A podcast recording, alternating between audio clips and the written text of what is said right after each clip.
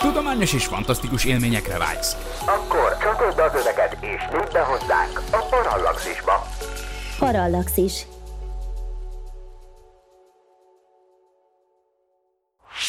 A Parallaxis Podcast és blog együttműködő partnere a planetology.hu bolygótudományi portál.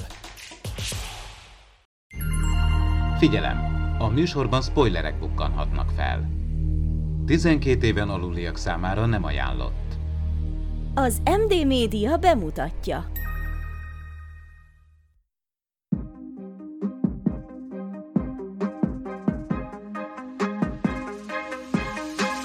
Tudományos és fantasztikus élmények Erzsóval, aki pedagógus, Miklóssal, aki fizikus, és Nándorral, aki környezetkutató. Ez itt a Parallaxis, az MD Média tudományos és fantasztikus podcastje. Nagy szeretettel és tisztelettel köszöntöm kedves hallgatóinkat a Parallaxis Podcast 44. adásában. A mikrofonnál Rezsabek Nándor. Megtisztelő módon első alkalommal köszönhetlek benneteket felelős szerkesztőként, illetve a műsor lídereként. Ezúton köszöntöm kedves műsorvezető társaimat, Vince Miklós, Szervusz Miklós. Sziasztok! Valamint Bardócné Kocsis Erzsót, Szervusz Erzsó. Sziasztok! A mai nap egy népszerű rajzfilm sorozat került terítékre, a Tom és Jerry, és azon belül is Macskaegér játék a fizikával alcímet adtuk a beszélgetésnek. El kell mondanom, hogy a mai adás azért igen szoros kapcsolatban áll karácsonyi különkiadásunkkal, amikor a reszkesetek betörők fizikájáról e, diskuráltunk, és hogyha valaki a Tom és Jerry életműre rákeres, esetleg még a fizika szót is hozzáteszi, akkor megtalált egy olyan részt, ahol a ifjú rajongók, vagy a kevésbé ifjú, idősebb Tom és Jerry fanok konkrétan olyan adással találkozhatnak, ahol fizikai kísérleteket magyaráznak. Én is végignéztem egy adást, ahol egy idősebb mellékszereplő, a nevét nem tudom, de majd erről beszélünk, ugye, hogy kik is kerülnek elő az adásban, különböző konkrét fizikai kísérleteket, törvényeket magyaráz. A mai adásban arra próbálunk választ találni, hogy egyáltalán az egyes epizódokban, az egyes gegekben, rajzfilmes megoldásokban milyen ilyen típusú fizikai vonatkozások vannak, esetleg konkrétan említik, vagy pedig mi az, ami teljesen kizárt és anakronisztikus. Ezen próbálunk majd végig menni, szerintem lesz számtalan érdekes elágazása. Érdemes magáról azért a rajzfilm sorozatról is pár szót ejteni. 1940-ben vette kezdetét, egy tipikus Hanna-Barbera produkció volt, több Oscar-díjat is nyert, ugye évtizedeken át készítettek epizódokat. A mai nap azt lehet mondani, hogy egy-egy tematikus rész készül, készült ebből még mozifilm is, és bármilyen meglepő, Magyarországon csak 1988-ban találkozhattunk vele, azzal, hogy valahogy ezek, ezek a figurák ugye azért mindig ilyen-olyan módon megjelentek, vagy ezelőtt is ismert volt. Én magam is itt személyes emlékként tudom mondani, hogy, hogy én már ugye felnőttként értem meg, hogy ez Magyarországra jött, tehát sokkal inkább voltam barátságban gyermekként a kengyelfutó gyalogkakukkal, vagy éppen a Magilla gorillával. Akkor hadd kérdezzem meg itt a kedves műsorvezető társakat, hogy ti mikor láttátok először, mi volt az első élmény Tommal és Jerryvel? Hát szintén általános iskolai emlék, mert ugye az nagy rivális, ugye, hogy a Jetson családot néz az ember, vagy Tom és Jerry-t, tehát abszolút Tom és Jerry mellett tudtam rálakni a voksomat, és amikor ugye visszanéztem az adást, tehát hihetetlen volt, hogy valami brutális mennyiségű epizódot láttam, és ismerős volt, amit nem is most láttam, hanem ilyen ősrégi, korai emlékeimben megjelentek, tehát én nagyon ezek szép néztem, vagy háttérben nagyon ment ez, mert egész jól emlékszek rá, és egészen benne volt, és így nézhető volt, és szerettem is úgy, ahogy. Tehát sokkal jobban, mint például az egyéb ilyen típusú akkori rajzfilmeket. Úgyhogy nekem ez ilyen korai kori emlékem. Nekem pedig, ugye mondtad ezt az 1988-at, és meg kell, mondjam, hogy ezen én meglepődtem. Ugye én 1988-ban még Oviba jártam, és most mégis az a benyomásom, hogy már akkor találkoztam vele, Ugye én 91-ben ballagtam el az Oviból, tehát konkrétan az Ovis ballagó tarisznyámra az volt fölhímezve, hogy 1991, ugye hát ez egy korszakfordító év volt, ugye Ádám egyébként, aki most nincs velünk, de a műsornak a kreatív producere, ugye ő maga is velem együtt akkor kezdte az általános iskolát, ugye ez nem titok már a törzsargatóknak, hogy mi osztálytársak voltunk, de ezek szerint akkor én már körülbelül pont akkortól követhettem ezt a rajzfilm sorozatot, amikor Magyarországon egyáltalán megjelent. Ami durva, mert én azt éltem meg óvis koromban, hogy hát Tom és Jerry az, az, az időtlen idők óta nyilvánvalóan létezik, és ehhez képest engem tökre földhöz vágott az az info, amit mondtál Nándi, 1988-ban ütötte csak fel a fejét itt, tehát később, mint, tehát egy időben a Jetsonékkal például, ugye, amit említett Erzsó, annak ellenére, hogy bizony, ugye, sokkal régebbi, és, és ha csak egy, elég csak a zenéjére gondolni, például, ugye, ami tipikusan hozza ezeket a big bandes, jazzes dolgokat a 40-es, 50-es évekből, ugye, meg egy csomó minden más, tök egyértelmű, hogy ez tényleg egy sokkal régebbi valami eredendően. Annak ellenére, hogyha jól látom, még a 90-es években is készültek belőle spin-offok, meg izé, mindenféle dolog, szóval, szóval hihetetlen. Nekem egyébként személy szerint annyira nem jött be, nem tudom miért, lehet, hogy rossz, lehet, hogy nekem is általános iskolás koromban kellett volna találkoznom vele. Tehát lehet, hogy ovis koromban ez még kicsit túlzás volt.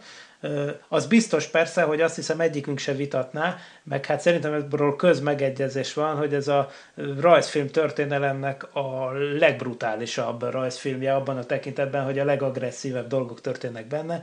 Tehát majd nyilván jól meg fogjuk beszélni, de hát itt ketté vágják, lefejezik egymást a szereplők, mindenféle ilyen fú, csúny, felrobbantják egymást dinamíttal így nap, mint nap, napi szinten többször, tehát ugye, itt, itt ugye, hát erről szól az egész, konkrétan ennyi az egész.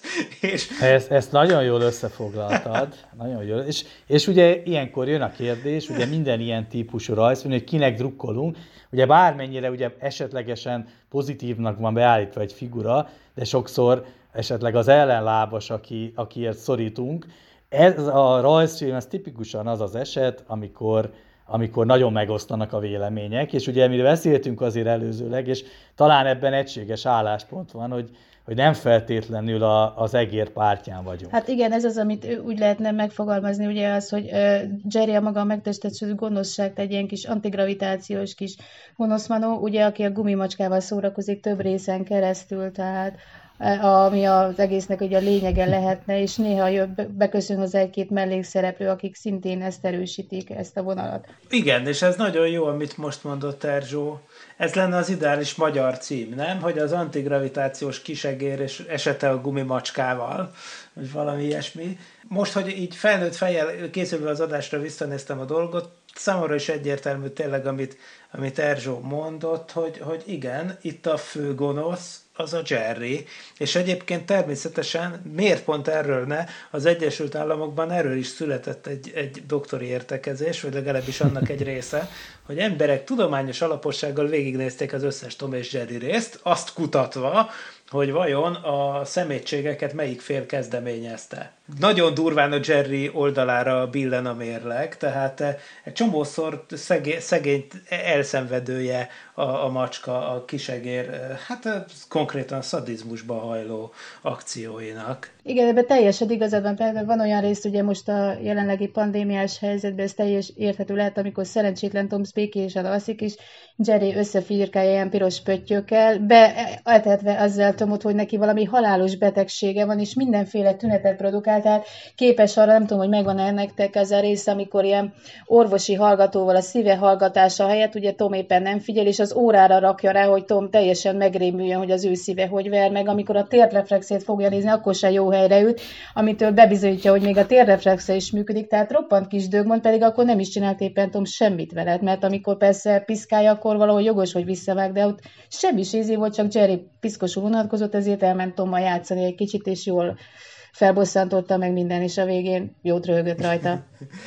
és itt a Tommal játszani, ugye itt a Valvel az ugye ezúttal nem a társ határozó, hanem az eszköz határozó, Igen, abszolút. hogy egy kicsit nyelvészkedjünk. Tehát ugye olyan a legritkább esetben fordul elő, hogy ezek itten egymással így, így eljátszanak. Mármint úgy, hogy mint társ. Igen. Tehát azt ki, szinte kimutathatatlan. Van ilyen rész a filmben, vagy a sorozatban, de, de, de hát igen, ugye az egészben ez az alapállapot. Hát Nándi, vissza pattintanám neked a labdát, mert te még nem nyilatkoztál meg igazán. Igen, hát megmondom őszintén, én is ezen az állásponton vagyok. Én nagyon keveset néztem, tehát ez már az az időszak volt, amikor ugye már ilyeneket nem néztem, de viszont nem is volt, tehát valahogy nekem igazán olyan nagyon nem jött be. Én a kengyelfutó gyalog kakuk fanok közé tartozom, és, és azt ugye számomra semmi nem haladta meg, még hogyha nyilvánvaló, hogy azok a rajzfilmes megoldások azért igencsak eh, hasonlóak, ugye ezek azért lássuk be, egy fára épülnek, ugye majd vissza is fogunk térni, de nézzük meg még a szereplőket, ugye feltűnik egy eb, ugye egy, egy bulldog, akinek olyan fura szerepe van, inkább egy, egy ilyen, szinte azt mondom, egy bohóc, egy ilyen loserként eh, szerepel, eh, sokszor ugye elszenvedője a, a kettőjük harcának, Róla mi a véleményetek? Nem csak, hogy elszenvedő, tehát ugye az is benne van, hogy egy pekhes harmadiként, hanem inkább ez az, hogy ilyen furcsa szövetségese az egének. Tehát az, hogy kikinek a haverja, tehát már hogyha ezt vizsgáljuk, hogy kikinek a pártja, hogy, hogy kinek drukkolunk, tehát a kutya valamilyen különleges módon valahogy mindig az egérmerés sodródik, tehát ez az örök kutya-macska ellentét, ez valahogy megvan. Tehát mindig Jerry az, aki megmenti a kutyának az ilyen fura helyzeteit, tehát ugye ő az, aki ilyen megmentőnként szerep egy sokkal, nála sokkal hatalmas hatalmasabb állat életébe, tehát ő nagyon olyan, hogy ő nekik szerintem a viszonyuk sokkal tisztább, már mint a Jerry meg spike mint a Tommy és Jerry. Tehát Spike az teljesen ilyen haveri viszonyban van az egére, tehát ő nagyon-nagyon ritka olyan epizód, amikor a macskával jóba van.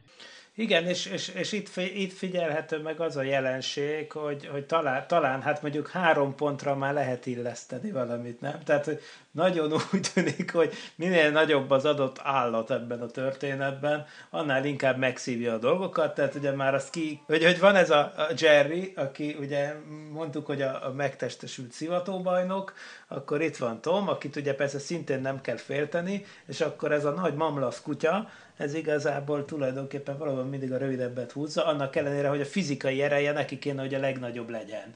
Most egyébként a fizikai erő, és akkor már lassan tényleg már elhangzott a fizika szó, tehát szépen lassan rákanyarodunk a A fizikai erő tekintetében egy csomószor úgy tűnik, hogy a pici Jerry az, az, az teljesen partiban van mondjuk Tommal, vagy akár ezzel a kutyával, tehát ugyanolyan üllőket tud emelgetni, mint ezek Ugye a gonoszságban meg persze magasan veri mindkettőt, de hát majd lehet, hogy jönnek a felháborodott kommentek, hogy ugyan már szegény Jerry.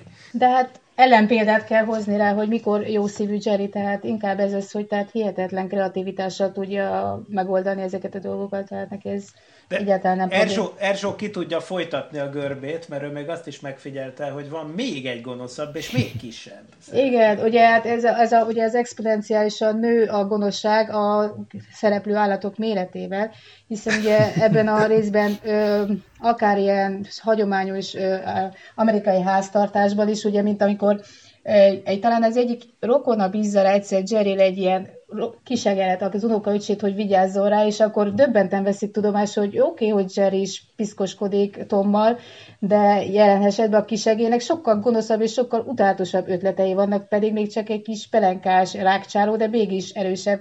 Vagy a francia részben, amikor a, a muskétásokat játszanak, akkor is a, a picike egér az, aki képes lett a giotin alá hajtani a macskát, annyi ötletet talál ki, és minden zokszó nélkül elintézi a dolgokat. Tehát, hogy Jerry nem, ment, nem győzi kifele menteni a helyzetből az egeret, hogy valahogy a macska ússza meg, mert olyan kis tetű a picike egér. És ezzel megjelenik egyébként az a, ugye ezzel a, ez a rajzfilmes toposz, ami egyébként többször előbukkan, a, a gonosz csecsemő toposza ugye? Ami egyébként a Family Guy esetében hozta ugye legszebb virágait, ugye ez a topoz, hogy úgy mondjam, de hogy már akkor megjelenik, ez érdekes. Akkor viszont egy felvezető után, ugye ez, ezek jó, így legalább tudjuk ugye a karaktereket, meg a kedves hallgatók is, Ugye nézzük meg ezeket a fizikai vonatkozásokat. Ugye ezt több szálon is lehet közelíteni, hogy a felvezetőben elhangzott.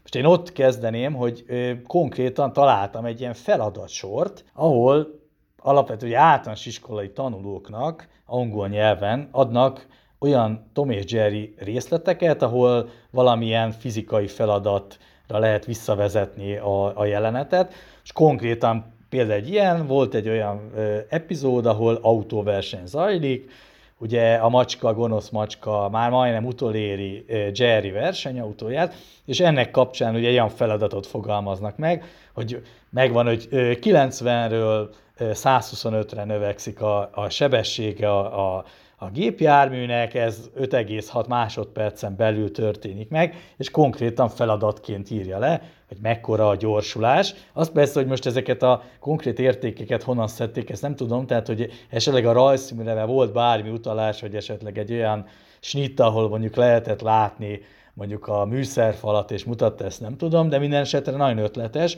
és ilyen formán végig megy egyszerű, bonyolultabb feladatokon, alapvetően mozgással összefüggő kérdéseken.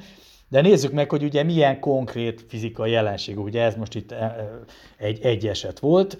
Én, amit még így mindenképp első helyen találtam, és nagyon sok helyen, ugye ez a, a Newton törvények, amik előkerülnek, konkrétan van egy olyan rész, hogy ugye Jerry egy horgászboton lóg, azon himbálózik, és egészen addig ugye megtartja egyenes vonalú, egyenletes mozgását többé-kevésbé, amíg mondjuk vizet nem ér, és ugye innen folytatódik a rajzfilmnek a következő része, és valamilyen cselekmény ebből bontakozik ki. Mi, milyen ilyeneket ismertek, vagy milyen találkoztatok? Nyilván most ugye végignéztetek ti is több részt. Hát ilyen klasszikus ugye ez a gravitáció megléte, meg nem léte. Tehát az, hogy ezek olyan élőlények, amikre egészen más típusú gravitáció hat, mint más normális élőlénye, és ilyenkor így elgondolkozik az ember, hogy vagy velük van valami, tehát nem tudni, hogy mibe készültek, vagy nem is valami földi körülmények között zajlik ez az egész, hiszen hogyha számon veszük, hogy hány szereplő jelenik meg, hány ember, eleve nincsenek is nagyon emberek, tehát eléggé gondolkozunk el azon, hogy hány szereplőt, ember tudunk felidézni ebből a részből, és, és hány állatot, tehát egy ilyen teljesen ilyen, e, ilyen futurisztikus, ilyen elképzelt világban jönnek ezek a lények, ahol teljesen más gravitáció van mindenkire mint ami megszokott. Igen, és, és itt, itt akkor utalnék vissza persze arra, amit, amit pont a reszkessetek betörőkös adásban, amit Nándi már emlegetett, ugye a Csaba behozta azt a szókapcsolatot, hogy gravitációs humor. Ugye ez pont az, amire Erzsó utal, de ugye ennek a vegytiszta megjelenése nem csak itt, hanem kb. minden Hanna Barbera filmben, tehát ez is egy ilyen mindig használt ilyen toposz, ilyen állandó rajzfilmes megoldás, ugye, hogy vannak a, a, a szereplők, mondjuk befutnak a szakadék fölé, minden rendben, egészen addig, amíg észre nem veszik, hogy ők magasan vannak, és amikor ezt konstatálják, akkor kezdenek el leesni. Ugye? Tehát addig nem veszik észre, hogy hat rájuk a gravitáció, vagyis addig nem, addig nem is kezd el rájuk hatni a gravitáció, amíg ez nem tudatosul bennük, és ez persze egy, egy ilyen, egy ilyen szabad asszociációs versenyt indított el a fejemben, saját magammal. Egyrészt, ugye, hogy, hogy ez tulajdonképpen egy nagyon érdekes, szinte kvantummechanika-szerű dolog, ugye a kvantum, ha, ha, ha valami nagyon fancy akarunk mondani, akkor mondhatjuk, hogy hát ez kicsit maga a kvantumgravitáció, ugyanis persze csak viccelek, de a, de a, a kvantummechanikában ez tényleg egy, egy paradox, és igazából nem megérthető, csak elfogadható tulajdonság, hogy, hogy a megfigyelés bekövetkeztéig konkrét fizikai mennyiségek nem vesznek föl értékeket. Tehát egyszerűen ne, addig, amíg meg nem mérem, hogy az elektron hol van, addig az az elektron nincs ott. Tehát tulajdonképpen magával a mérési aktussal kényszerítem rá a rendszert, hogy foglaljon állást, hogy hol is van az az elektron. És akkor addig egyszerűen nem csak, hogy nem értelmes beszélnünk arról, hogy mi az elektron, vagy hogy hol van az elektron, hanem egészen egyszerűen azt is mondhatjuk, hogy, hogy az elektron itt is van, ott is van, ott is van, bizonyos valószínűséggel.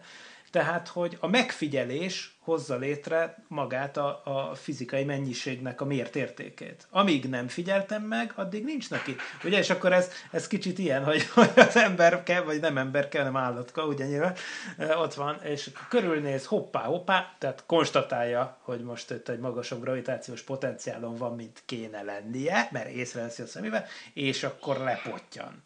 És akkor a másik dolog, meg ami erről eszembe jutott, az az, hogy ilyen et, hát etológiai, de akár humán etológiai aspektusok abszolút, is, abszolút vannak, hogy az, hogy az emberek, de akár az állatok is egészen egyszerű kis lények, például bolhák, milyen könnyen meg tudják tanulni azt, hogy mik a határok, és akkor azt nem lépik át, meg akkor sem, ha tudnák. Ugye ez a fordítottja ennek a gravitációs humornak, de konkrétan arra a kísérletre gondolok, amikor bolhákat beletettek egy olyan pohárba, amiből amúgy lazán ki tudtak volna ugrani, igen, nem, de rátettek egy üveglapot a tetejére. Most ezek a kicsi, egyszerűnek tűnő lények, akikről nem is feltételezzük, hogy olyan marha nagy memóriájuk lenne, de igenis rátanultak arra, hogy nem érdemes nekik egy adott magasságnál, mag, nagy, tehát egy adott, adottnál jobban felugrani, egy adott magasságnál magasabbra ugrani, mert akkor felkenődnek az üveglapra, és az nekik fáj. Ezért aztán megtanulták, hogy ne ugorjanak ki, és utána hiába vették el az üveglapot, továbbra is bent maradtak.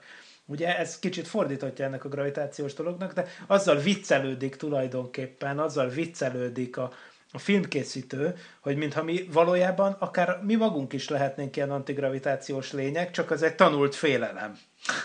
és akkor kérdés az, hogy mennyire tanult félelem a gravitáció, a mélységtől való félelem. Ez egy érdekes kérdés. Igen, két dolog jutott eszembe arról, amit mondtál még. Az első, ez a kvantummechanika témáról, amit mondtál, hogy addig nem létezik a részecske, pedig nem észleljük, hogy létezik. Ez ilyen tipikus Schrödinger macskája, tehát ez, amit mindenki ismer a The Big Bang teóriból, hogy a macska addig nem tudjuk, hogy éle vagy nem, ameddig ki nem nyitjuk a dobozt. És amíg ki nem nyitjuk a dobozt, a macska egyszerre lehet élő vagy halott. Ez tisztára olyan, tehát amíg nem érzékelem, hogy ott vagyok a szakadék felett egyszer esetek le is, meg nem is, addig nem esek le. Mihelyt észreveszem, addigra rögtön leesek. Tehát ez, Igen. És ugye Schrödinger meg a kvantummechanika, azt mondod, az teljesen ugye egymással karöltve járnak, tehát ez teljesen így kézenfekvő. És főleg, hogy egy macskáról van szó, úgyhogy ez tök jó, hogy még a Tom és Jerryhez még jól be is rak. Hát igen, pontosan. Lehet, hogy Tomnak hívják Schrödinger macskáját, tehát ez a róla mindezte, vagy így kölcsönösen. Másik az, amit mondott, ez az észlelés, ez roppant érdekes, mert ugye a pszichológusok szórakoztak ezzel, ők nem bulolhákkal, hanem ugye ez a hogy honnan alakul a percepció, az észlelés, tehát nagyon jó kísérletek vannak erről, és ugye egy, milyen egy pszichológus, tehát például Piaget, aki a legnagyobb ilyen lélektani pszichológus volt, ugye, aki pedagógiát tanult, tehát a gyerek lélektan könyvével mindenki találkozott, meg kötelező. Ő szerencs, azt csinálta, hogy megszülettek a gyerekei is szerencsétleneket, az első pillanatok kezdve egyfolytában vizsgálta, tesztelte mindent, mindent leírt róluk, mindent jegyzetet, és ebből született meg ez a nagyszerű életművel, ami ugye a gyerek lélektan művel alapmű és kötelező kötelező mindenkinek, aki valaha is pedagógiát tanult. És amit te mondasz arról, nagyon érdekes, mert hogy tanult vagy nem tanult ez a észlelés dolog, két fajta nézet is van erről. Egyik iskola természetesen azt mondja, hogy ez egy tanult dolog, másik persze az, hogy ez egy nem tanult dolog, és ugye ez is olyan, hogy most ilyen Schrödinger macskája lesz ez az egész észlelés az embereknél is, mert van egy olyan iskola, a, a Gibson Volkék, azok a 1960-ban készítettek egy ilyen vizuális szakadékot, ők nem befőttes üvegbe rakták a gyereket, mert ugye eleve nem férne bele, hanem egy ilyen fura ilyen üveg ketrecet csináltak, és azt elosztották két fel, és az egyik részét befestették ilyen saktáblaszerűségre, ezt ugye mindenki el tudja kézelni, hogy milyen egy ilyen doboz, ami minden ilyen saktáblaszerű dolgok vannak, tehát ilyen fekete-fehér, a másik az teljesen csupasz volt, és akkor odaállították anyut a csupasz részre, és akkor mondták, hogy hívja a gyereket oda. És ezek azt vették észre, hogy ö, egyik iskola azt bizonyítja be, hogy a, amikor, amíg a gyerek nincs három hónapos, addig tök lazán ezeken így elközlekedik, elgurulgat, elkúszik, mászik, nem okoz neki gondot, átmegy anyuhoz, nem veszi észre azt, hogy ő le is eshetne, mert ugye amikor véget ér ez a kockás rész, akkor olyan, mint egy szakadék felett lenne. Másik iskola szerint viszont nem három hónapos korban jelenik ez meg, hanem jóval később, tehát akik ezt képviselik, azok viszont azt mondják, hogy ez nem velünk született ilyen ösztönös valami, mint például a kiskecskéknél, ugye, hogy a kiskecskének eszágában sincs ezen például átgyalogolni, de egy embergyerek simán átmegy, még három hónapos koráig, viszont három hónapos kora után neki is olyan fejlett lesz az agy, hogy ezt nem fogja megcsinálni. Viszont a másik iskola azt mondja, hogy ez, ezt megtanulja ilyen próba alapon, hogy a gyerekek kurul, ugye mindannyiunknak vannak gyerekeik, tudjuk jó, hogy simán előfordult velük, bármennyire is figyeltünk, hogy túlgurult a asztalot, vagy asztalon, ágyon, vagy valamin, hogy lepottyantok, hogy meg kellett telni egy időnek, mire leesett neki a tantusz, hogy ez neki nem jó, mert fáj. És a másik iskola meg azt képviseli, hogy kb. 9 hónapos korában jelenik ez meg, amikor már egész jól tud mocorogni. Ugye a helyzetváltoztató magásása egész magas szinten lesz, hogy ő ezt ne csinálja. Tehát, mint ahogy te mondtad, hogy a te bolháid ezt megtanulták, tehát ő azt mondja, hogy az embergyerek ezt megtanulja. Másik szerint viszont ez ilyen evolúciós dolog, ez ilyen ökológiai, pszichológiai téma, és persze mai napig áll a vita, hogy vajon kinek van igaza, de hát ez felettébb érdekes kérdés, hogy ugye ki mit gondoljolnak, vagy ki mit éreznek, mert hát ugye mellette van eszméletlen sok vizsgálat, meg tesz mind a két oldalon, hát majd az idő eldönti, hogy végül is kinek van igaza. A bolhák e- e- esete egyszerű, tehát ők okosabbak, mint egy ilyen tekintetben, mint egy ember, mert egyértelmű, ők megtanulták, hogy nem szabad csinálni, és kész. Az ember egy kicsit bonyolultabb szerkezet. Hát nagyon érdekes, ugye azt mondom, a legmagasabb tudomány is előkerült itt az elmúlt percekben, ugye a Tom és Jerry alapozva, és valóban e- ennek ugye rajzszínes elemeivel találkozunk, és azt hiszem ilyen alapos elemzést én még úgy nem is hallottam erről, de tényleg így fantasztikus volt titeket hallgatni. De én is hadd mondjak egyet, ugye akár az idő relativitását. Ugye ez is egy, itt is több részben is előfordul, de én nem láttam olyan rajzfilm sorozatot, ahol ne lett volna ez a rész, ahol ugye mindent eláraszt a víz, csak éppen még az adott helyiségben nem ömlik be. De amikor kinyitják az ajtót, akkor abban a pillanatban még nem. Ugye a halak úszkálnak, hogy vidáman tűrűrűrűrű, és akkor hirtelen elkezdik beöm, elkezd beömleni a víz, és ugye itt van egy ilyen eltolás az időben, ami, ami megint valahol ugye valamilyen tudományos magyarázattal bír a háttérben, de hogy, hogy ilyenek is előfordulnak, hasonló példák, amikkel találkoztatok még így a Tom és Jerryben? Hát a Tom és Jerryben ugye nagyon sok mindennel lehet még találkozni, de még erre egy kicsit reflektálnék erre az időskála dologra, mert ez biztos léptennyomon ott van, de, de az egyik az, hogy, hogy ezt is persze ki lehet dumálni fizikával, mert a fizikában is ugye minden tényleg csak időskálák kérdése. Ugye ez azt jelenti, hogy nagyon nem mindegy, hogy valamit milyen gyorsan hajtunk végre. Mert például, ha te kinyitsz egy ajtót, és nem folyik be a víz, hanem ott látod, hogy pislognak a halacskák, és függőleges vízfal ott áll, akkor persze én azt mondom, mint áramlás tanász, hogy lehet, hogy az egy nagy viszkozitású folyadék. Ami azt jelenti, ugye nagy viszkozitású folyadék, például a víznél nagyobb viszkozitású folyadék a méz, azt ugye el tudjuk képzelni. Még nagyobb viszkozitású folyadék, mit tudom én, a szurok, ugye a szurok is egy folyadék, mármint a szobahőmérsékleten is folyadék a szurok, csak nagyon-nagyon-nagyon lassan folyik. Nem véletlen, hogy a, hogy a világ legrégebb óta üzemelő kísérlete, Guinness rekord, az a szurokcsepp kísérlet, ugye az, az, az ott van Ausztráliában zajlik, ezt konkrétan az 1920-as években kezdték, úgy történt, hogy, hogy valaki demonstrálni akarta, hogy bizony, hogyha elég ideig várunk, akkor szobahőmérsékleten a, a, a szurok, amire azt gondoljuk, hogy egy kemény valami, az is igencsak le tud csöppenni. Éveket kell várni egy-egy csöppenésre, és ezért aztán tényleg ott van egy üvegtölcsérben, ahol ugye egyik Ausztrál Egyetemen kirakva egy ilyen, már a webkamera is közvetíti egyébként, tehát hogyha valakinek van, volt egy nagyon stresszes napja, és valami nyugtató livestreamet akar nézni a YouTube-on vagy valahol, akkor nyugodtan írja be, hogy Pitch Drop Experiment Live Feed, vagyis a szurokcsepp kísérlet élő közvetítés, hogyha például a háttérben elsétáló ausztrál egyetemistákat akarunk látni, akkor persze éjszaka kell néznünk, mert ott akkor van nappal, de hogy egyébként semmi nem történik, de az egyébként mégis történik, csak ugye valami lassan. Tehát néhány évente történik egy csöppenés, nagyjából évtizedenként egy. És akkor az úgy eseményszámba megy. Tehát igazából itt, itt minden csak az időskálák kérdése, mert hogyha ezt a képzeletbeli száz éves videóját felgyorsítanánk sok ezerszeresére, gyorsítva néznék meg, akkor ez a film az semmiben nem különbözne egy csöpögő csapnak a képétől.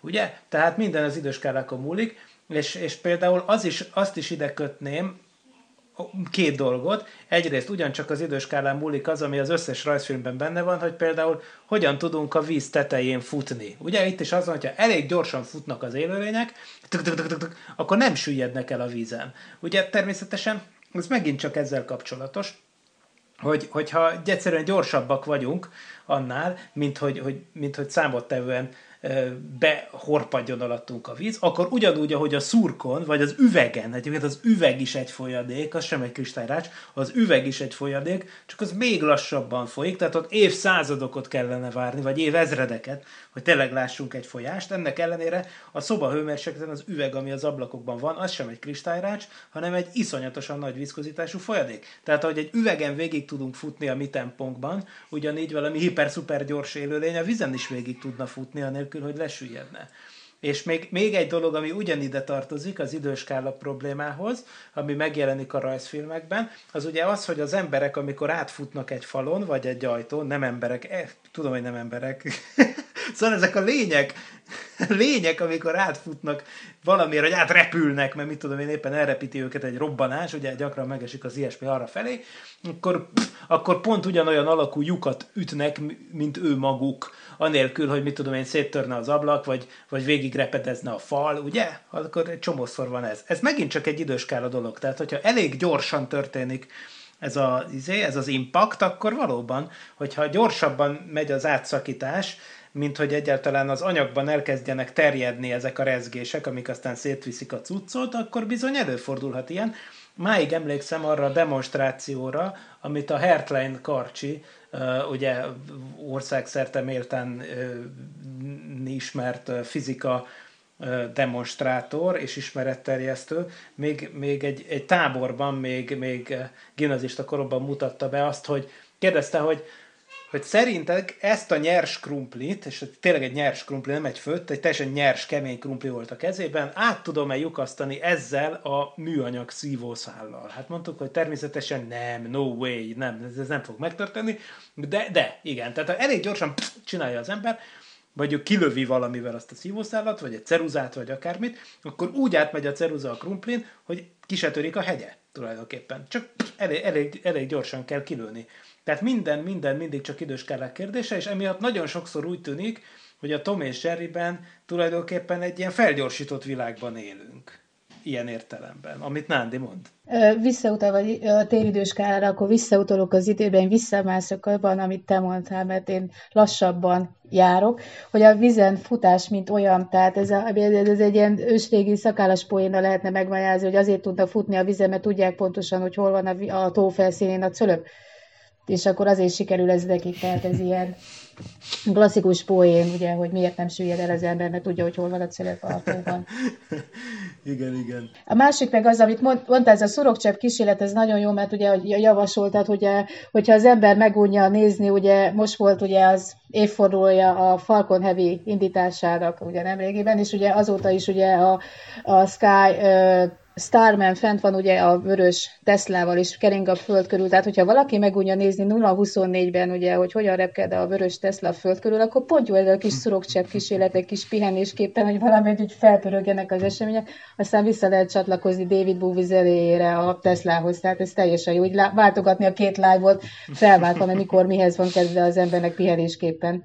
Előkerül rajzszemekbe állandóan ez, hogy rákapcsolják a, a a hálózatra, és akkor különböző dolgok történnek. A Tom és Jerrybe ez kevésbé van egy rész, ami teljesen véletlen, amikor ö, bukkantam rá, amikor kimondottan az elektromosságról van szó, és ez teljesen ilyen futurisztikus, és teljesen ilyen science fiction is, tehát ilyen hihetetlen rész volt, mert nem is nagyon emlékeztem, mert ez, ez amit mondtatok, hogy ugye, ugye a 90-es években is készültek Tom és Jerry részek, tehát ez ilyen egészen friss a többihez képest, tehát nem ez a 50-es, 60-as évek klasszikus gegjei vannak benne, hanem teljesen ilyen hihetetlen sztori, amikor Tom, mint egy Tesla, ül egy ilyen hatalmas nagy gépezet előtt, amilyen magyar science fiction-re hajaszt, tehát ilyen mindenféle gombok, meg izék vannak rajta, és kivegy a tetőn egy ilyen valami brutális szerkezet, amin a fizikahoz képest seprűnyélel, meg ilyen műanyag izékkel próbál villámot befogni. Tehát így ez, egy Miklós, itt van neked a feladat, hogy tessék, hogy hogyan lehet megoldani egy seprőnyére, meg műanyag töltsére villámot befogni, és neki ez sikerül minden gond nélkül, tehát belecsap a villám ebből a fából, műanyagból készült cuccba, végig szalad az egész, és kész, megtörténik az elektromos kisülés, Tomnak az összes szőrszála égnek el, és az a legjobb, hogy keletkezik egy ilyen valami téridő, izi, ezt a részt majd lehet, hogy megmutatom nektek, de valami hihetetlen, hogy valami vákumba belesnek ő is, meg Jerry, zuhannak lefele, mint egy fekete lyukon vagy féregjáraton, és átesnek egy totál más világba, ahol még ilyen az, a padló is így hullámzik, ahogy hozzáérnek, tehát egészen más az anyag, meg az idő, és Tomból sokkal több Tom van, és Jerryből is sokkal több Jerry, és nem egy Tom és Jerry harcol egymással, hanem öt vagy hat darab, tehát ilyen teljesen abszurd és valami egészen science fiction-szerű rész, tehát ez már szerintem a... Ez, ez már a kalif... hívják az ilyen Tom és Jerry csúcsa, tehát egy ilyen... a legalizáció után készül. De nem, nem, nem. Hát de nem tudom, vagy ez a, amikor Elon Musk elszívott egy, egy jointot, és azt mondta, hogy írjunk egy Tom és Jerry-t, és Ugyan. akkor így nézed, és ez a, ez a, ilyen nincsen, ez, tehát ez, ez hihetetlen, tehát semmi klasszikus gag nincsen benne, csak ezek a abszurdaknál abszurdabb ötletek, tehát könyörök szinte egy, egy buldogért, hogy legalább jöjjön be, vagy egy csontért, vagy egy, má, egy patkó mágnesét, mert itt semmi nincs, csak ezek a mozgó padló, meg, meg rázza az áramtól minden, amit megmagyarázhatatlan az egész. Tehát az, hogy a fizikán túli fizika van egy ilyen rész, és és nem olyan jó, mint ezek a klasszikus humorok, amikor, ahogy beszéltünk, hogy fogja az ülőt és fejbevágja vele a macskát, ezerszer poénosabb, mint ez a... De ez a sok Tom meg sok Jerry, ez egyébként egészen olyan, hogy ilyen egyébként van, tehát a, a, a pont a kvantummechanika furcsaságainak szemléltetésére született, hát sajnos nem rajzfilm, legalábbis tudom, hogy nem készült belőle rajzfilm, viszont nagyon jó könyv, amit George Gamow írt, vagy hát Georgi Gamov, orosz, de aztán kiment Amerikába, úgyhogy George Gamow, fizikus, aki az, egyébként az ősrobbanás ötletének az egyik, az egyik atya, és hát ő, ő írt egy, egy Tompkins úr kalandjai a fizikában című népszerűsítő mesét, amiben ez a Tompkins úr ez mindig elalszik, és akkor az egyik részben például a kvantum, kvantum világban találja magát, ahol pont ilyen dolgok vannak, hogy több, több, több elmosódva többen léteznek, és, és hullámzik minden, és így, tehát, hogy, hogy, hogy, még az is lehet, hogy valami tényleg modern fizikai inspiráció volt e mögött. De most visszamenve egy kicsit ugye a klasszikus fizikába, kérdezted Nándi ezt az elektromosság dolgot, ugye erre nekem van némi véleményem, ugye, ugye először is azt kell észrevenni, hogy ezek az állatok természetesen igazából sose halnak bele. Persze semmibe se, meg egy csepp vér nem folyik, annak ellenére, hogy a világ legagresszívabb rajzfilmje, ennek ellenére vérmentes, tehát ilyen szempontból teljesen oké. Okay. De, de például van ilyen, hogy tényleg már majdnem magyarosan azt mondanám, hogy bekötik Tomot a 220-ba. Ami persze nem igaz, mert Magyarországon is 230 volt van a, a falban, Amerikában meg 110, de ahhoz képest meglepően egyszerűen túléli és, és, és nem is történik áramrázás tulajdonképpen, tényleg a haja az égnek áll, vagy a szőre, meg minden, de hát úgy relatíve könnyen túléli ezt a nem túlélhető dolgot amúgy. Persze ezt ma már agályosnak látjuk, hogy ezt mutatja a gyerekeknek, de akkor persze elkezdtem azon gondolkozni, hogy vajon ez összefüggésbe hozható-e azzal, hogy, hogy ugye Amerikában, ahol ugye kitört a nagy egyenáram váltóáram háború, még a 19-20. század fordulóján, aminek ugye ismerjük a két nagy alakját, az egyik ez már érintőlegesen nem megemlített Tesla, és a, és a másik meg persze ez a nagy tolvaj, tolvaj zseni, ugye, Edison, ugye, a, tehát, hogy, hogy, hogy ők ugye egy, hát nem, nem, nem feltétlenül mindig a legkorrektebb eszközökkel, meg, meg, propagandának a, a legalja eszközeit sem megvetve, itt főleg Edisonra utalok, küzdöttek, hogy bebizonyítsák, hogy, hogy az egyenáramú vagy a váltóáramú hálózata jobb. Ugye tudjuk, hogy a Tesla által proponált váltóáramot azt ugye könnyebb nagy távolságra továbbítani, Viszont éppen azzal, mert hogy az egy váltóáram, ezért hogy meg tudja rázni az ember, vagy az állatot, és emiatt ugye sokkal durvább egészségügyi hatásai lehetnek. Na most ilyen egészségügyi hatást nem látunk a Tom és Jerrybe, és akkor elkezdtem megnézni, hogy, hogy mondjuk a 40-estől a 60-as évekig, amikor a legtöbb rész készült, akkor vajon mit mondhatunk arról, hogy az Egyesült Államokban voltak-e olyan részei, ahol például még egyenáram volt, ami indokolhatja azt, hogy miért tudják ennyivel megúszni.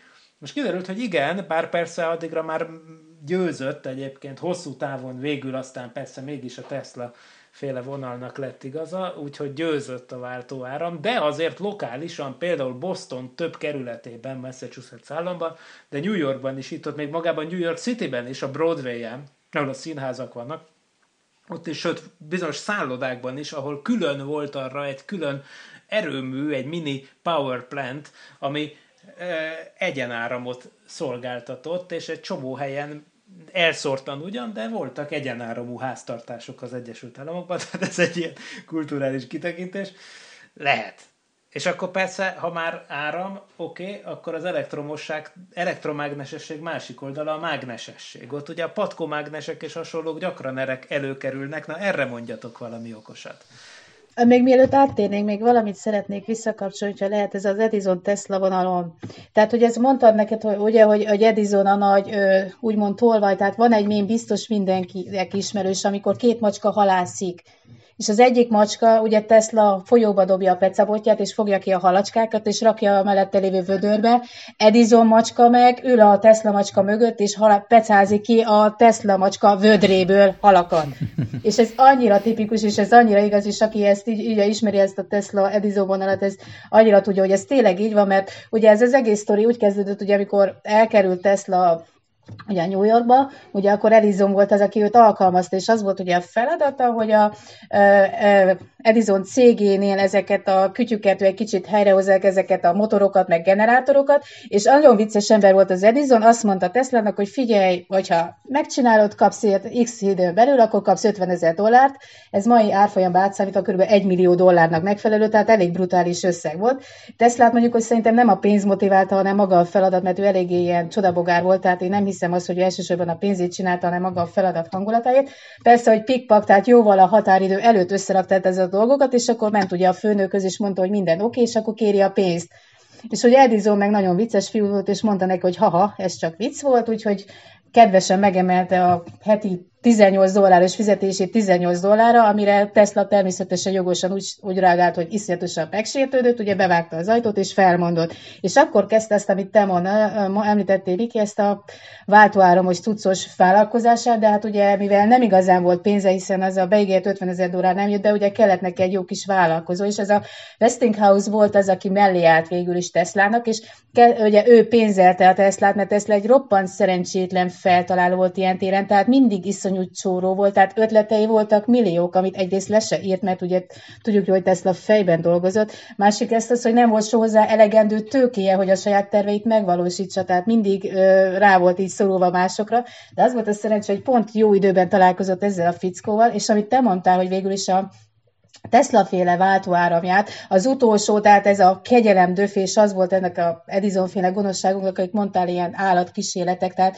ha rákeres valaki az interneten, szabályos felvételek vannak fent, tehát aki bírja idegrendszeremet, ez ilyen abszolút 18 pluszos videók, ahogy kivégeznek elefántokat, kutyákat, csak hogy Edison bebizonyítsa, hogy akkor is neki van igaza, és az egyenáram a jó. Tehát ugye tényleg, ahogy mondtad, Miki, roppant tisztességtelen eszközökkel próbálta lenyomni az ellenfelét, viszont ö, jött egy projekt, a Niagara vízesésnek, ugye Teslának ez mindig is ilyen víziója volt, ez olyasmi víziónál, amit Elon Musknak az, hogy menjünk a Marsra. Tehát Teslának meg ez volt az ilyen egyik rögeszménye, hogy a, ő a Niagara vízesésből áramot fog valahogy kinyerni, tehát áramot fog fejleszteni a segítségével.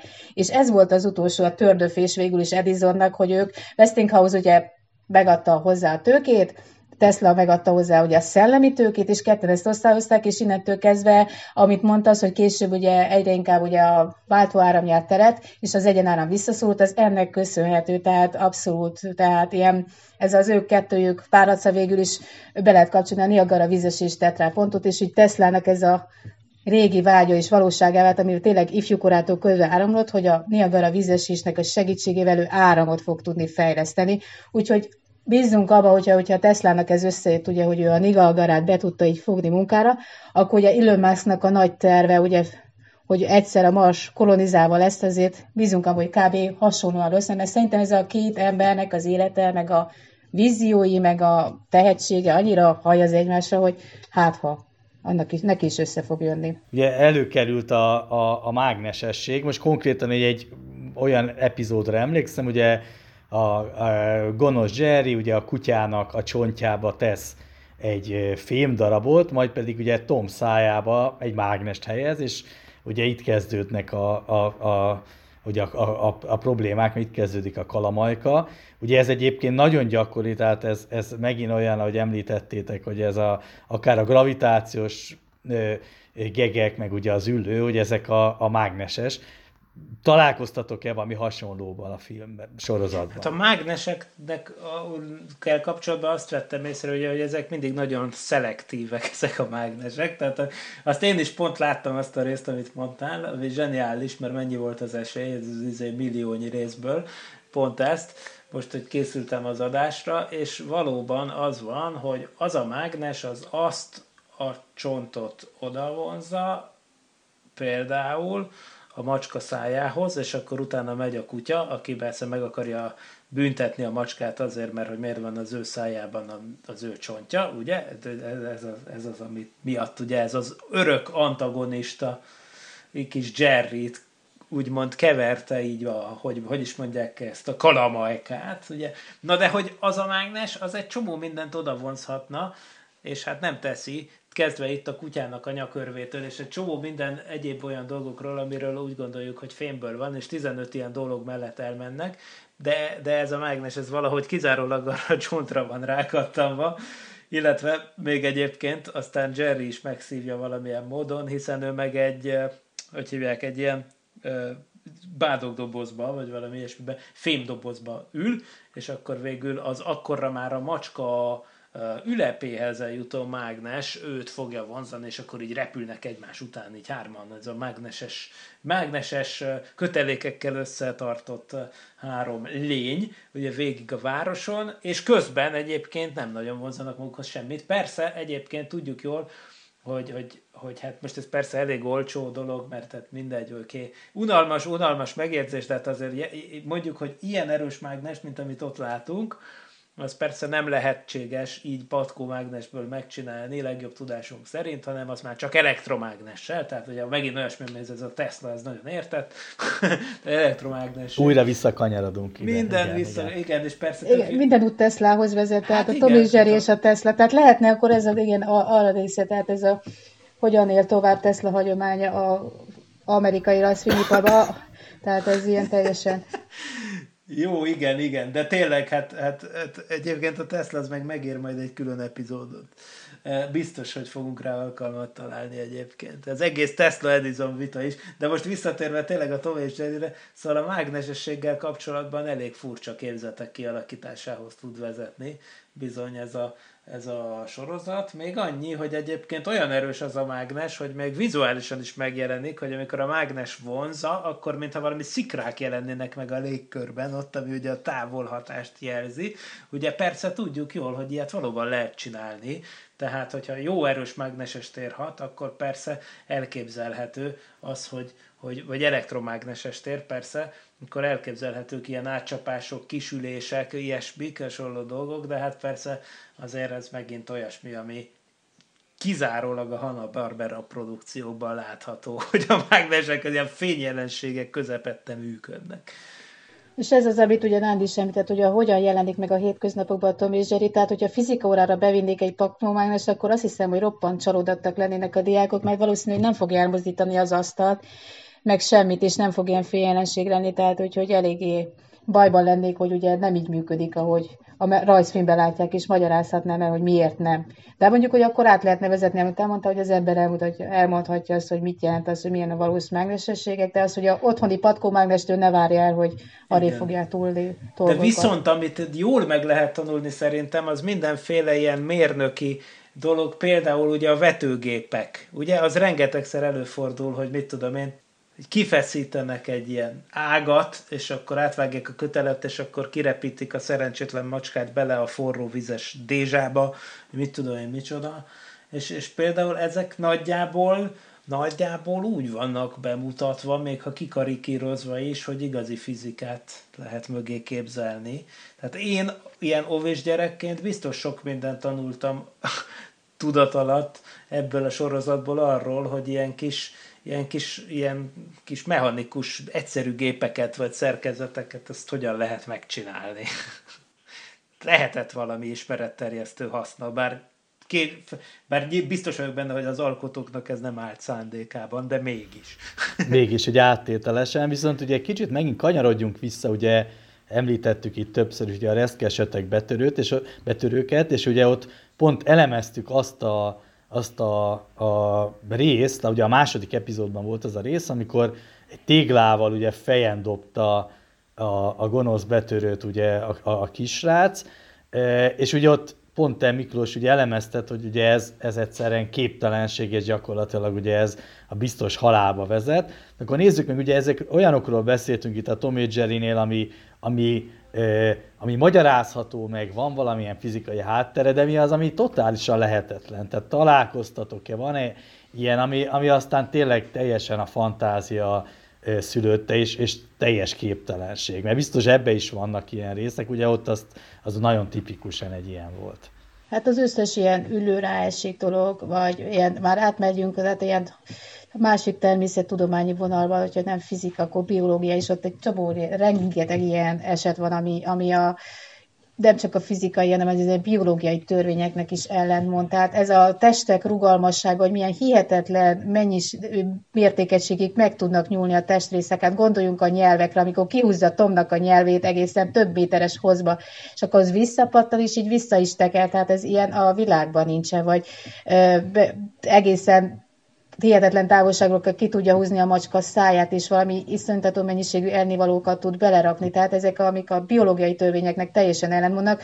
Az is például, hogy kiveré Tomnak a fogai. Tehát emlékeztek, nem egy ilyen rész van, amikor valami történik, kalapáccsal ki van verve az összes fog a szerencsétlen macskának, és a fél perc múlva ugyanolyan tökéletes fogsorral szalad. Gál, tehát ez is, ami ugyanez az izé, hogy nem, nem árt nekem az ülőse, de a kalapácsok után is kinőnek a fogaim kategória.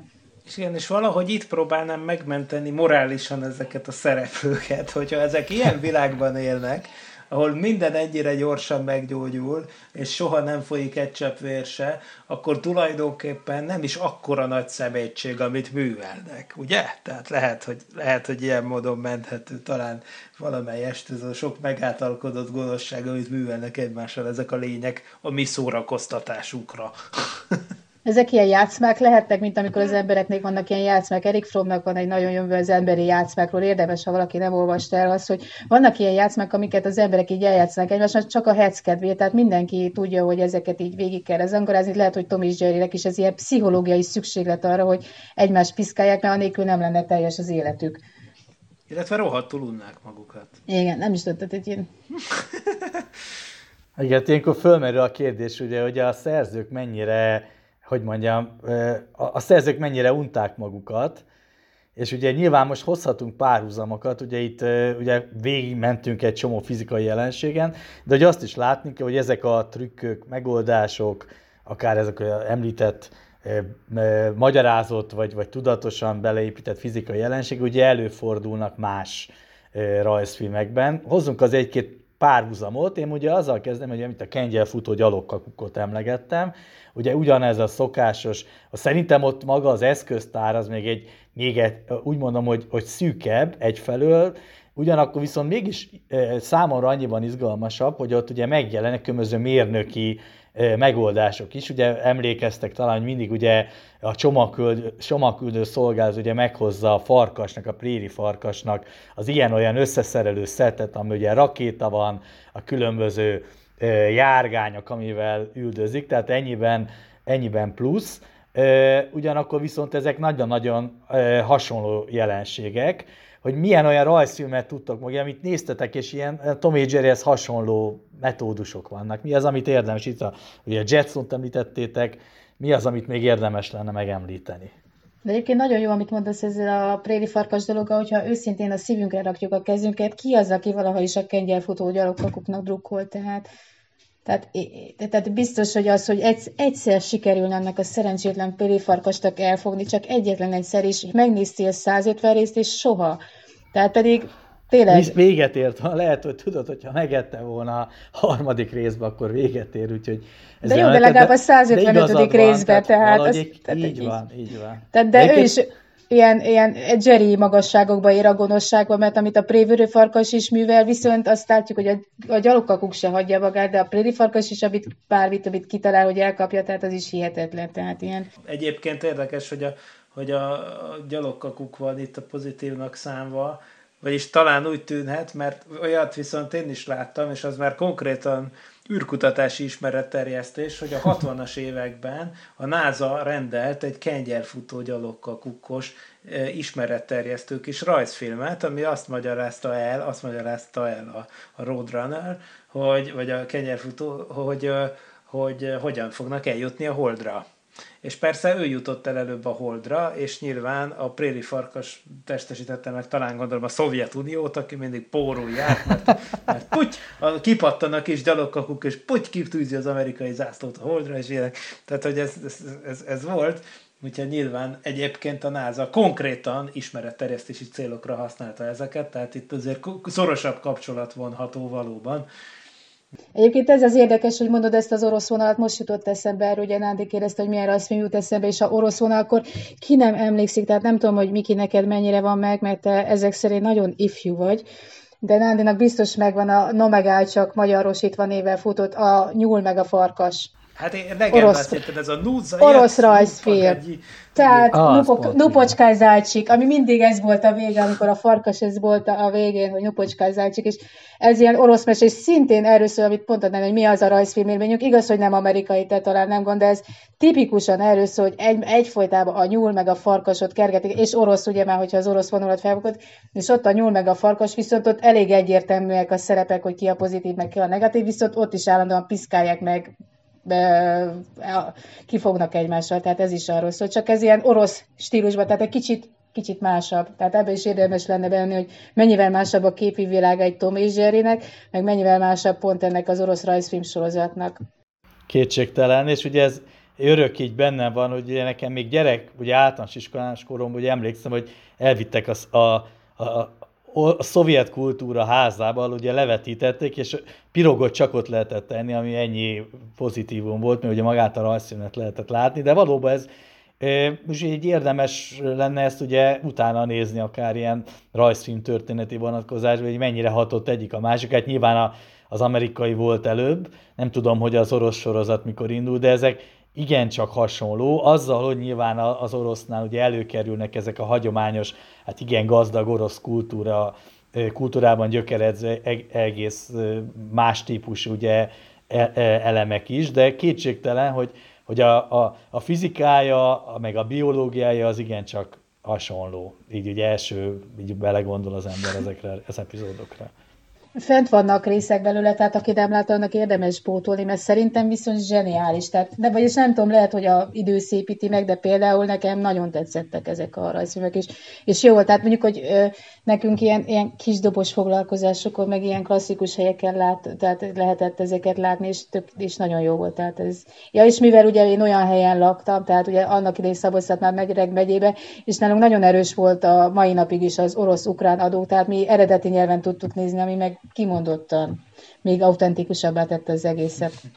És nem tudom, hogy ugye már, hogyha orosz mesék, és szintén ez az ellentét, másik, a jel, Miki, lehet, hogy a kisfiad látta másra is a medve, megvan esetleg? Ö, nem, nem, sajnos nincs. Nem, de Szintén, tehát ha, hasonló típusú rossz mesés, ha nem, annyira nem agresszív, mint a Tom és Jerry, tehát nyugodtan megnézheti a gyerek, tehát nem kell aggódni, már szerintem neki ez kompatibilis lesz, de hihetetlenül ugyanez a hasonló megvan. Igaz, hogy ott nem gonoszságból próbálja más a szegény medvét különleges helyzetekbe hozni, hanem maga a kicsi gyerekessége kivoltában, de ezek a hasonló gegek, mint a Tom és Jerry, és majdnem, hogy ott is megvannak, tehát ott is ilyen ülők, meg hatalmas nagy üstök a kásával, azok megjelennek. Tehát, hogyha érdemes Miklós, szerintem díjazni fogja a gyerkőz. Fent van magyarul is, de oroszul is, mert ugye nem sokat nem beszélek rajta, tehát nem fog neki azt se gondot okozni, hogyha eredetiben nézze. Tehát minden, meg aki szeretné, ajánlom, mert én felnőttként is nagyon szeretem nézni, mert hát egész más típusú mese.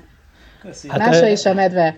Jó. Na, hát ez egy igazán jó kis ajánló volt itt adásunk vége felé, de akkor hogyha ugye ezt ajánljuk, és ezt mindenképpen, egyébként én is így a, karaktereket ismerem, és biztos, hogy hazamegyek és meg is fogom nézni, de ugye itt szokás szerint itt a műsor végén ugye ajánljuk az elkövetkező időszak itt a, a, a műsorvezető társakhoz kapcsolódó szakmai ismeretterjesztő programokat. Milyen események vannak a látatára? Erzsót kérdezném először.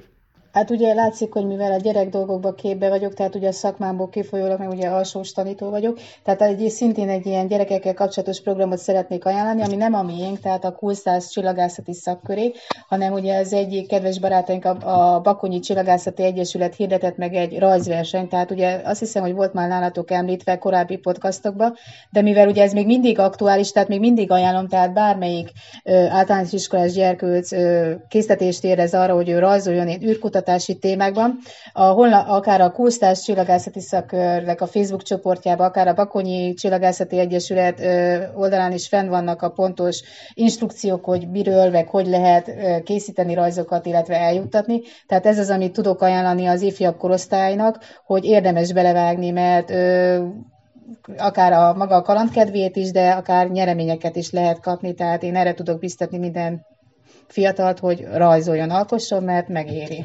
Én, én egy picit hozzácsatlakozok ehhez, és ezt mondom a hallgatóknak is, meg Erzsó neked is, kevéssé ismert tény, de ha már rajzverseny meg űr, akkor képzeljétek el, hogy van folyamatos lehetőség arra, hogy képeslapnyi gyerekrajzokat felküldjenek az űrbe, és, és nem kell semmi más csinálni. A, a Blue Origin-nek a New Shepard uh, suborbitális magánűrhajója, amiket ugye tesztrepülésekre folyamatosan így ha, néhány havi rendszerességgel küldözgetnek föl. Nekik van egy ilyen projektjük, és érdemes rákeresni a Blue Origin honlapján, hogy, hogy küld fel a rajzod az űrbe. Ez olyan módon történik, és ez a nehézség, hogy amerikai bélyeggel előre felbélyegzett levelező lapot kell elküldeni nekik, aminek a egyik oldalán rajta van a gyereknek a rajza, és akkor ők azt felviszik egy ilyen 15 perces repülésre, amiből kb. 5 percet van fönt, ugye súlytalanságban, tehát a Kármán vonal fölé, tehát megjárja a világgűrt, aztán szépen leszáll, és utána visszaküldi a, a Blue Origin a feladónak, tehát ilyen módon a gyerekek szertehetnek arra, hogy hogy a szép rajzaik megjárják az űrt és vissza. Ez tök jó. A nehézség az, hogy kell hozzá amerikai bélyeg, de ezt is be lehet szerezni Magyarországon, csak biztos egy kicsit trükkös. Na most e, szerintem ez egy tök jó pofa dolog gyerekeknek, és biztos érdekli majd őket. Na, viszont nálunk meg a Szokolébresztő, képzeld el, Nándi, századik adására Na, készül. hát az igazán, igazán szép kerekű Február 22-én fogjuk egy különleges interaktív adással megünnepelni. Február 22 reggel 9-től a Tilos Rádión. Na és Nándi, te még mit, mit tudsz ehhez még hozzátenni? Én, amit még szeretnék ajánlani, két program. A Székesfehérvári Terkán Lajos bemutató csillagvizsgálat Telapó online előadás sorozata is beindult, és itt folyamatosan jönnek az előadások. Magam is fogok majd később tartani, de a következőre szeretném felhívni a figyelmet. Február 23-án Mátis András a Planetárium Kultúra kezdetei Magyarországon címmel tart előadást, a Galileo webcaston követhető, illetve mindenképp föl kell hívni a figyelmet, szokás szerint, és természetesen szerkesztőtársunk Farkas Csaba Star Trek Impulzus podcastjának heti rendszerességgel követhető adásaira. És igazán nem maradt más mint, hátra, mint hogy itt lassan lezárjuk az adást, de egy fontos kérdés, hogy Erzső első alkalommal szerepelt, Szeretném megkérdezni, hogy hogy érezted magad, milyen benyomásaid voltak? Hát köszönöm szépen a meghívást, hát eléggé, ezt tudni, kell, hogy én ugye nagyon, nekem ez ilyen átlépése volt a saját árnyékomnak, hogy én szerepeljek, de nagyon jó volt és nagyon érdekes beszélgetés volt, úgyhogy igazán örülök, hogy itt lettem, és köszönöm szépen a lehetőséget. Mi köszönjük neked. Ez volt tehát a Parallaxis Podcast 44. adása. Köszönöm kedves hallgatóknak a figyelmet, műsorvezető társainak, Vince Miklósnak és e, Bardócné Kocsis Erzsónak az aktív közreműködést. E, két hét múlva találkozunk a 45. adásban, amikor is a trónok harca, tűz és a jég fizikája fog előkerülni, Miklóssal, Csabával, Gergővel. Addig is e, meg tudjátok hallgatni korábbi adásainkat, akkor az aktuális tartalmunk ugye a blog oldalunkon, illetve Facebook oldalunkon elérhetők. Köszönöm szépen, sziasztok! Sziasztok! Sziasztok! Nem volt elég a tudományból és a fantasztikumból? Olvasd a parallaxis.emtv.hu, lájkold a Facebook oldalunkat, nézd a YouTube csatornánkat, és hallgassd a Szokolébresztőt a Tilos Rádióban. A Tudományos Újságíró Klubja és a Tudományos Ismeretterjesztő Társulat által a Juhari Zsuzsanna díj külön díjával jutalmazott blog podcastjét az MD Media készítette. Kreatív producer Horváth Ádám Tamás. Hamarosan jön a következő rész.